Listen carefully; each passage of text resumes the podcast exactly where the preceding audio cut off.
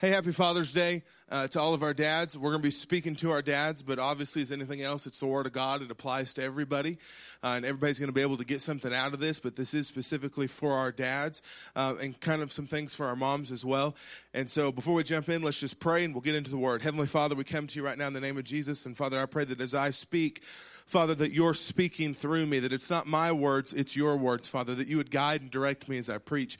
Father, I pray that our hearts would be open this morning and ready to receive what you have for us. In Jesus' name, amen.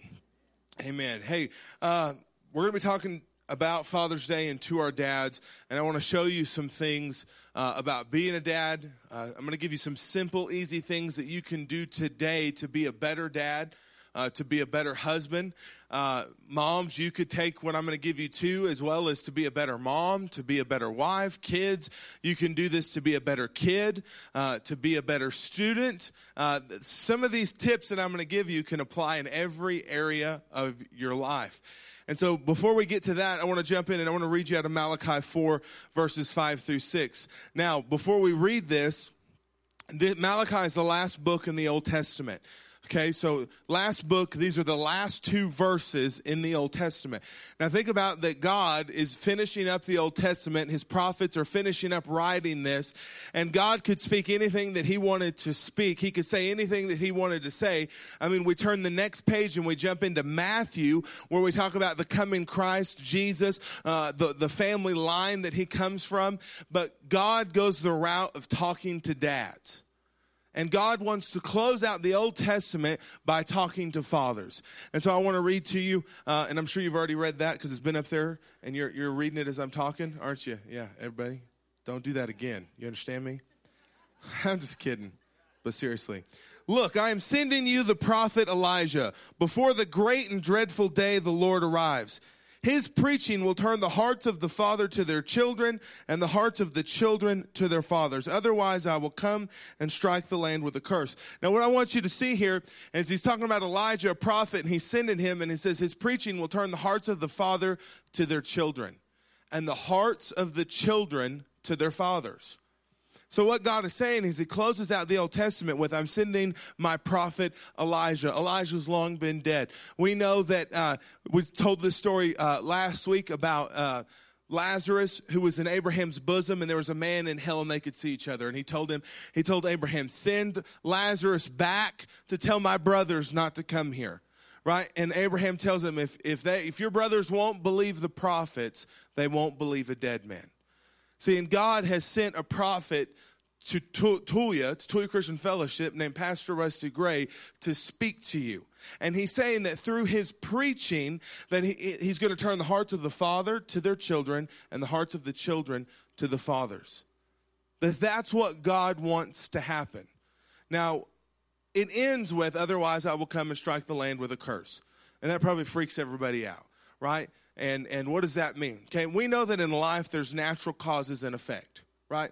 Okay, if I decide today that I'm going to go to Amarillo and watch a movie, and I decide I'm going to drive 120 miles an hour because I want to get there in a hurry, that most likely I'm going to get a ticket, right? Somebody's going to pull me over, and he's going to say, "You're driving 120, right, in a 75. What, what are you doing?" So I need to get to the movies really quick. Right? And they would say, Here, here's a $300 ticket, right? And they would write me a ticket. If not a ticket, I have a much more likely chance of being in a wreck right? Because I'm driving way too fast. That's why there's speed limits, because we don't need to be driving that fast. Right? And so we know that there's natural causes, and if I speed, I'm going to get a ticket. We know that this afternoon, if I went to the grocery store and bought six half gallons, I said six half gallons of Blue Bell ice cream, and decided to sit down and eat all of those, we know that I would get sick correct? Probably most of us, I mean, anybody that ate a, a, half gallon. If you sat down and ate one container of ice cream, you're not going to feel good. That's why we tell our children, don't eat a bunch of candy because you're going to get sick, right? Don't eat before your dinner because then you won't be hungry for supper, right? We know that there's natural causes and effects. We tell the students in ground zero, you want to stay away from alcohol. Why? Because if I drink too much, I can get drunk and then horrible things can happen, right? Doesn't mean it's going to happen to everybody, but it can. That is a, effect of getting drinking too much, right? You can run the risk of becoming an alcoholic, right? We know not everybody does that. I'm not saying everybody's going to, but that is an effect of drinking too much. So we warn the kids to not do that and to stay away from that because that's a natural effect of drinking too much, right? Now, if you go home today and you get out a couple of beers and you drink them this afternoon, God's not going to strike you drunk because you drank, right? That's stupid right? That's not going to happen. Just like if the father's hearts don't turn to the children and the children's hearts to the father, God's not going to curse the land because of the breakdown of the family, because of the breakdown of, of the fatherless generation, we've built more prisons and we've filled them with more young men because there's no dads, right? Because of the fatherless generation. Because this isn't coming to pass. This isn't happening all over, right? The devil's destroying the family. We're seeing the breakdown of the family right? We do ground zero every week, uh, you know, on Wednesday nights, and we see the breakdown in the family in young men and young women's lives who don't have dads, who don't have moms, right? Who bounce around from house to house, and, and they're not with their mom and dad, right? And it, it says that uh, will, there will come a curse that will strike the land, right? We've seen that happen. We've seen that. That's a natural effect because of the breakdown of the family. And so, gentlemen, uh, all of my dads in the house, God wants you to turn your hearts back to your children, right? You do that first, and then their hearts are going to turn back to you. See, God didn't say, I want the children's heart to turn to the fathers, then the father's hearts to the children. No, it's the other way around. God wants you to turn your heart towards your kids, okay? Uh, if they're your kids, stepchildren, adopted children, it doesn't matter. God wants you to turn your hearts towards your kids. That's what God finished the Old Testament with. That was his last almost decree or command to us is that I want to turn the hearts of the father to their children and the hearts of the children to their fathers. Now I'm going to give you one thing that you can do uh, to be a better dad. One thing you can take home right now, if you're taking notes, you want to get pen and paper out. If you're not taking notes, like write on your hand, get your phone out, you're going to want to write this down. Uh, one thing that you can do to be a better dad is number one, be there. Number two, be happy. Okay, be there and be happy. And you say, what does that mean? Number one, be there, which means you have to be there. Let's take dinner for an example. Uh, to be a better dad, be there. Be at dinner. Be at the dinner table, right? Have your family sit around the dinner table and eat dinner together. Do not sit in front of the TV right? Don't let your wife cook dinner, feed the kids, and put them to bed because you're too busy to come in for dinner uh, my mother in law, her dad was a farmer uh, and a rancher, and he would take off at six o'clock every night, come eat dinner, right? Talk to the kids, see them, and then if he had to go back out and farm more, he would go back out and farm more. If he needed to go finish up or do something, he would do that. But he came in every single night at six o'clock to eat dinner with his family. Okay, so number one, you got to be there, right? Physically, have your body in the room in a chair sitting down. Second, mentally right? You can't sit at the table, but you're thinking about other things. You're thinking about what you need to do, the stresses of life, bills you got to pay. You got to block all of that out because you got to be there for your kids. Okay? That's the first step. That's not enough. Second, you have to be happy. Okay? I know so many women, so many friends of ours who say, I just wish my husband was around more, right? Wish he'd just help out more, right? Cry of so many women, I just wish my husband was around, I wish he was here more, right? And then be happy famous thing that teach in, in, in ministry is fake it till you make it. That means if you're not happy, you pretend. You act like you're happy. You smile. If you're mad at the world and you hate everything and you don't want green beans for dinner, you don't even like green beans, you don't even know why your wife made green beans, you just smile and eat green beans, right? You, you be there and you be happy. Now, this goes for dinner, birthdays, recitals, uh, games, practices, and the list goes on and on and on. Be there and be happy. I'm telling you, it'll change your life. It'll change your life. Nobody's ever gone to, you know, you don't ever get down the road and think, man, at that birthday, I sure wish I was thinking about work and I wish I'd have been real upset and sat in the corner the whole time right? No, nobody ever does that, right? You never, you know, uh, going to Christmas in Hollis with my grandmother, uh, you know, and we would go to Hollis and hang out with them, and, and I don't ever look back and think that, right? You'll never be sorry for being present and being happy. You'll always look back and think, man, I'm glad that I was engaged. I'm glad I was there and I'm glad I was happy. Even though I know that I wasn't really happy, but I faked it till I made it. Right? And you don't do that in every situation of your life. You got to have some time where you can talk and vent and do that, but that's not family time. Right? Family time, you pretend. Right? And you'll pretend so much, it'll just become natural and you'll eventually get happy. Amen? It, it, it works, I'm telling you. Before you walk in the door, you say, I'm here and I'm happy every single night telling you, we, we, promises God, confession, death and life are in the power of the tongue. If you sit around, my life's terrible. Amen? Amen. All right. My second point is uh, mom, let dad be dad. Okay? Mom, you got to let dad be dad. And you've got to trust dad. You've got to lean on dad. You can't pretend like you have it all figured out.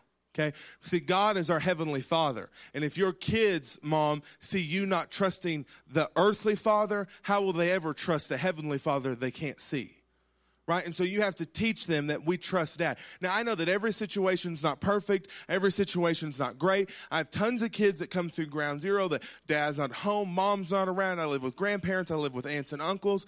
And I know that you may say, well, you don't understand my situation. Whatever situation you're in, just try to do that. I understand, like, dad's not around, you can't help that if there's a man in your life that you trust, uh, and I'm not even saying someone that you have to date or marry or anything like that, just a coach, a teacher, someone you respect, maybe a, a granddad or a, an uncle that you trust and love, lean on that man and, and just show that, man, we trust him, I listen to him, I care from him because then it teaches your kids to do the same thing. And it teaches them that I can trust God because I know mom trusts her dad, or I know that mom trusts our dad, or mom trusts uh, her uncle, or or, or a man in our life that we trust and care about. And I know that, you know, I know that we could go around the room and situations are all different, but just try to find a man that you can trust and lean on for your kids because you need to let dad be dad. And you don't need to overstep him. You don't need to, uh, you know, ridicule him or cut him down in front of your kids. Always discuss parenting away from your kids. You never talk about parenting in front of your kids. You put them to your, the bed, right? And then you go to your room and then you argue about parenting. Don't let them see you argue. Okay? That's a side nugget. That's the Holy Ghost. That wasn't in the first service. Somebody take some notes or something, right? There's an author named John Eldredge. He wrote an amazing book called Wild at Heart. He's written many other books that are incredible. Uh, dads, I would encourage you to buy Wild at Heart and to read it. Uh, even if you're not a reader, just take like the next 12 years of your life and get through this book. It's not long. Uh, it's a really easy read, a good read. I would encourage you. Uh, you know, you can get it on your phone or you know on Kindle or things like that, or you can just order a, a paperback. Uh, online, but he, he sends out an email that dad gets, uh, and he wrote kind of like a little paragraph uh, about fatherhood, and I want to read it to you. And it says, I've often wondered at the long list found many places in the Bible that recount a roster of men as the son of so and so, who was the son of so and so.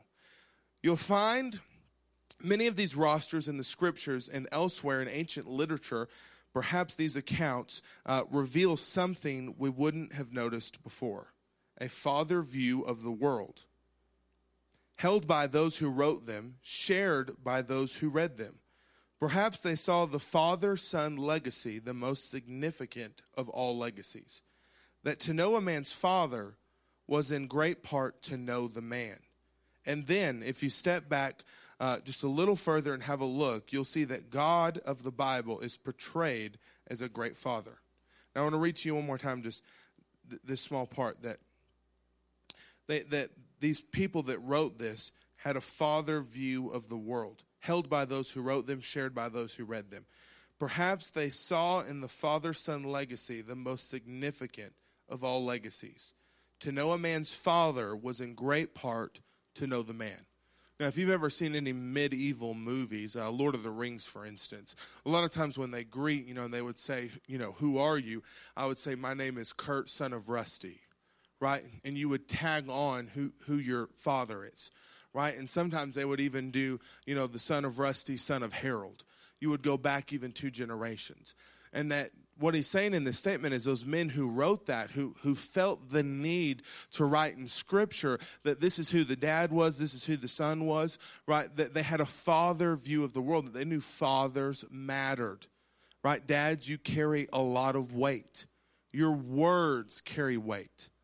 Okay, so I want to give you an example of scripture of this. This is Matthew 1 1 through 3, and it says, This is a record of the ancestors of Jesus the Messiah, a descendant of David and of Abraham. Abraham was the father of Isaac, Isaac was the father of Jacob.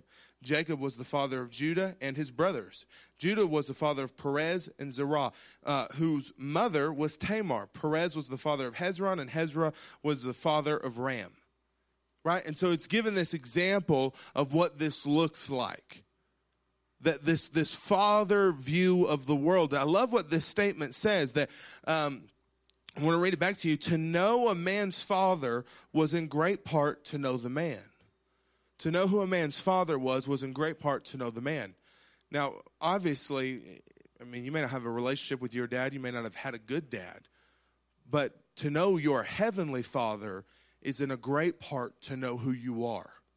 Right? Dads, you can't do this on your own. You can't make it on your own. You have to know who your father is.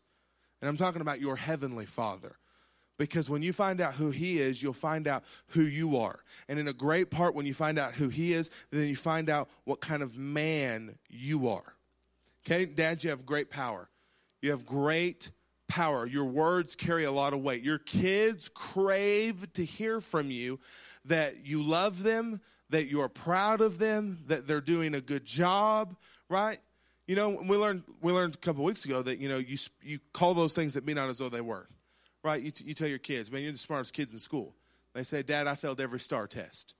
So I said, you're the smartest kids in school, right? I'm calling those things that be not as though they were. Doesn't matter you're the smartest kids in school. I love you. I'm proud of you. I care about you, right?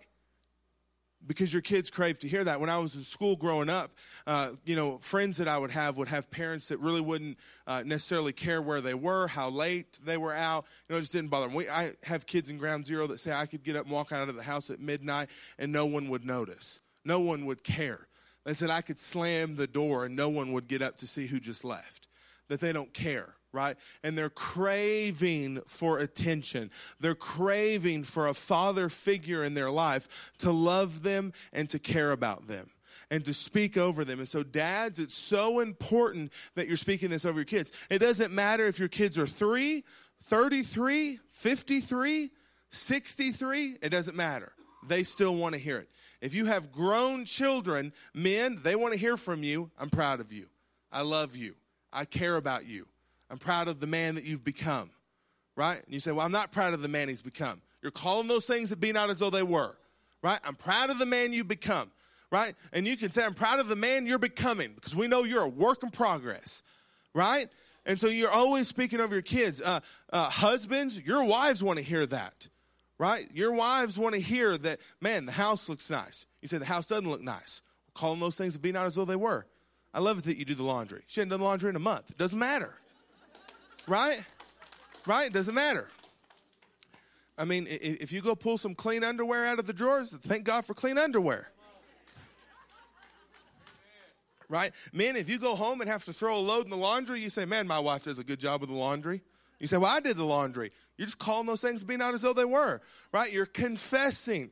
And so it doesn't matter the situation. You just begin to speak life, right? We're not going to speak death. We're not going to speak negativity.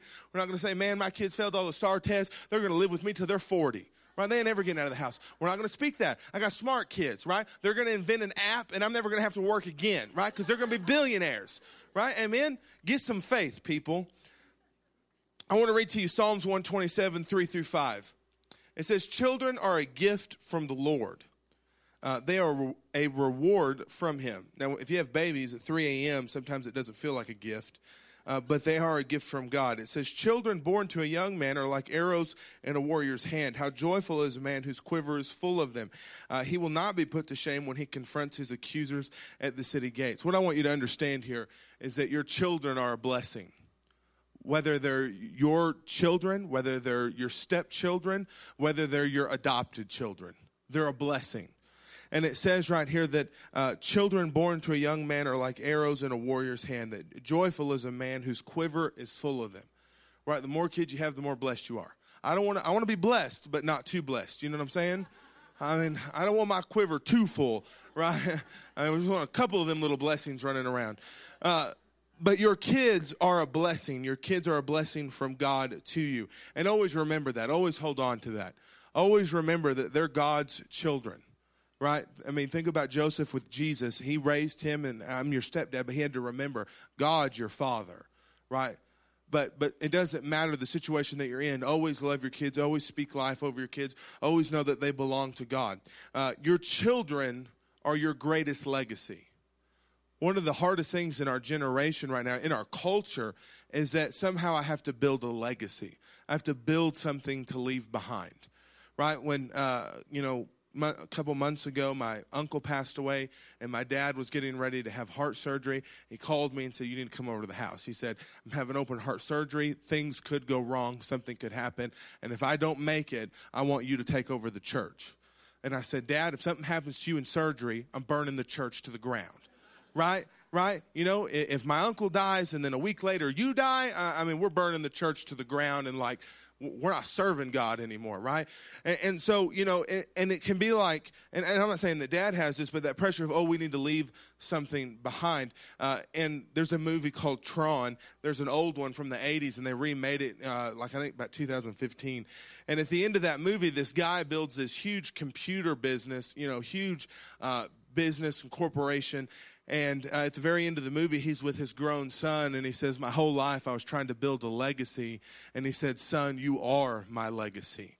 Right? Your children are the greatest legacy that you're ever going to leave behind. Think about that your faith, right? You sit here this morning and you believe in God and you have strong faith and you're here every week and you tithe and you want to serve God. And if you don't pass that on to your children, that it can be lost in one generation your kids could walk away from church because that wasn't passed down. We're too busy doing something else. We're too busy at work. We're too busy trying to build something, trying to make something of ourselves that we neglect the greatest legacy that we're going to leave behind. Right? Nobody's going to care about the businesses that we built right but our children left behind are going to are to need something from us and something that's going to be left behind from us proverbs 22 6 says, Direct your children onto the right path, and when they're older, they will not leave it. Right, dads, you have to direct your children onto the right path. And then when they get older, they won't leave it. Direct your children onto the right path. And you say, well, how do I do that? What does that look like? Uh, I would say, first of all, you're doing a great job in church. And if your kids are in church, um, don't ever get up and let your teenage kids stay at home, right? My dad always said, like, you know, it didn't matter how old I was. You're staying at my house. You do what I say.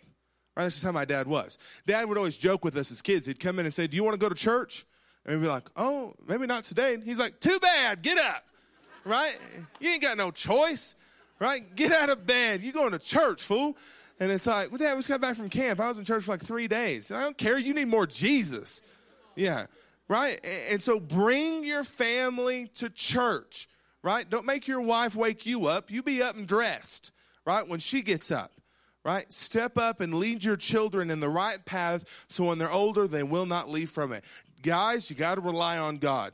You have to lean on Jesus. You have to trust Him. You have to pray that He's guiding you, that He's giving you the words to speak, that He's telling you what to say and what to do. Because on our own, we're not going to make it. We're not going to do a good job. It's never too late to be a dad. I mean, we say, well, my kids are grown and I didn't do a good job when they were young. It doesn't matter. Start right now. You say, well, we don't have a good relationship. What do we do? We confess. I have the best relationship with my kids I've ever had. And you say, well, they won't even talk to me. It doesn't matter. You just begin to confess that. You say, God, I pray that I have the best relationship with my kids I've ever had. Satan, I bind you off of my relationships. You have no power here. Amen. And you begin to confess that and call that in, and you begin to be a dad because uh, every child is craving to hear from their dads, craving to hear from their dads, craving to hear that I love you, I'm proud of you, and I care about you. And it doesn't matter if they're young or if they're old everybody. And so, you know, I want to encourage all of our dads, all of our granddads, uh, our uncles to jump in there, be men of God, bring the love of Christ everywhere you go, bring the love of Christ to your children, trust God, lean on the Word of God. When you don't know what to do in parenting, Google what does the Bible say about parenting? What does the Word of God say, right? and, and to do that and to lead your children in the right path and then they will not depart from it. And I want to encourage you to be there and be happy. In every situation, in every area of your life, be there and be happy.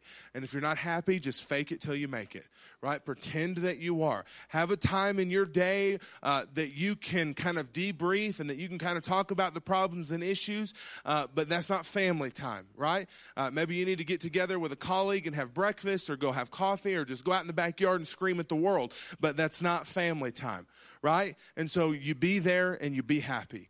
Amen. If you would, bow your head and close your eyes. Heavenly Father, we come to you right now in the name of Jesus. And Father, I pray right now that you would help us to be there. You would help us to be there physically. You would help us to be there mentally, spiritually, that we would be 100% there, that we would be involved and engaged. Father, I pray that you would give us the joy of the Lord, that you would give us peace that goes beyond all understanding, that you would help us to be happy, Father. I pray right now over every dad in the room, Father, that you would give them courage, that you would give them boldness, that you would equip them to be dads, that they would be covered in the armor of God that father that they would walk in your light that the light of jesus christ would fill them and that they would walk in that every day every step of the way father and that you would equip every granddad every uncle in the room father every man that has influence over children uh, over over anybody father god that you would give us the courage and the boldness to, to walk in the light of Jesus, to walk in your happiness and in your goodness. Father, right now, in the power and the authority of Jesus Christ, I resist all darkness off of our dads, off of our men, off of our family. Satan, you have no power here. You have no authority, and you've been defeated by the blood of Jesus, and I command you to flee right now. And I command, Father, that these families would be filled with the light of Jesus Christ, with your hope and with your peace. In Jesus' name, amen.